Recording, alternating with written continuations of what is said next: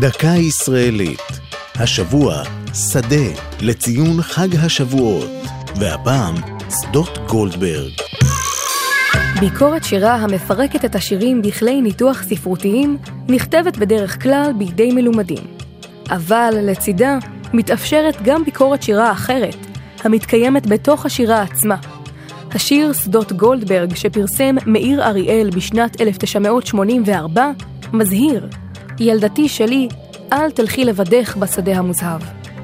רבים מצאו בשיר, גם לפי שמו, תשובה לשירה של המשוררת לאה גולדברג, האומנם, שמבטיח, את תלכי בשדה לבדך, לא נצרבת בלהט השרפות, בדרכים שסמרו מאימה ומדם.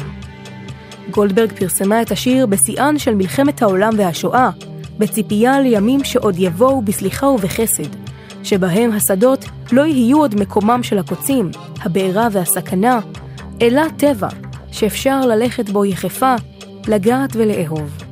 ואילו מאיר אריאל בשירו, מאמת את התמונה התמימה של ילדה בחיק הטבע מול הסכנות, האכזריות והאדישות הקיימות בשדה המציאות, ומעמיד שאלה על הרומנטיקה של הטבע משיר השירים ועד ימינו.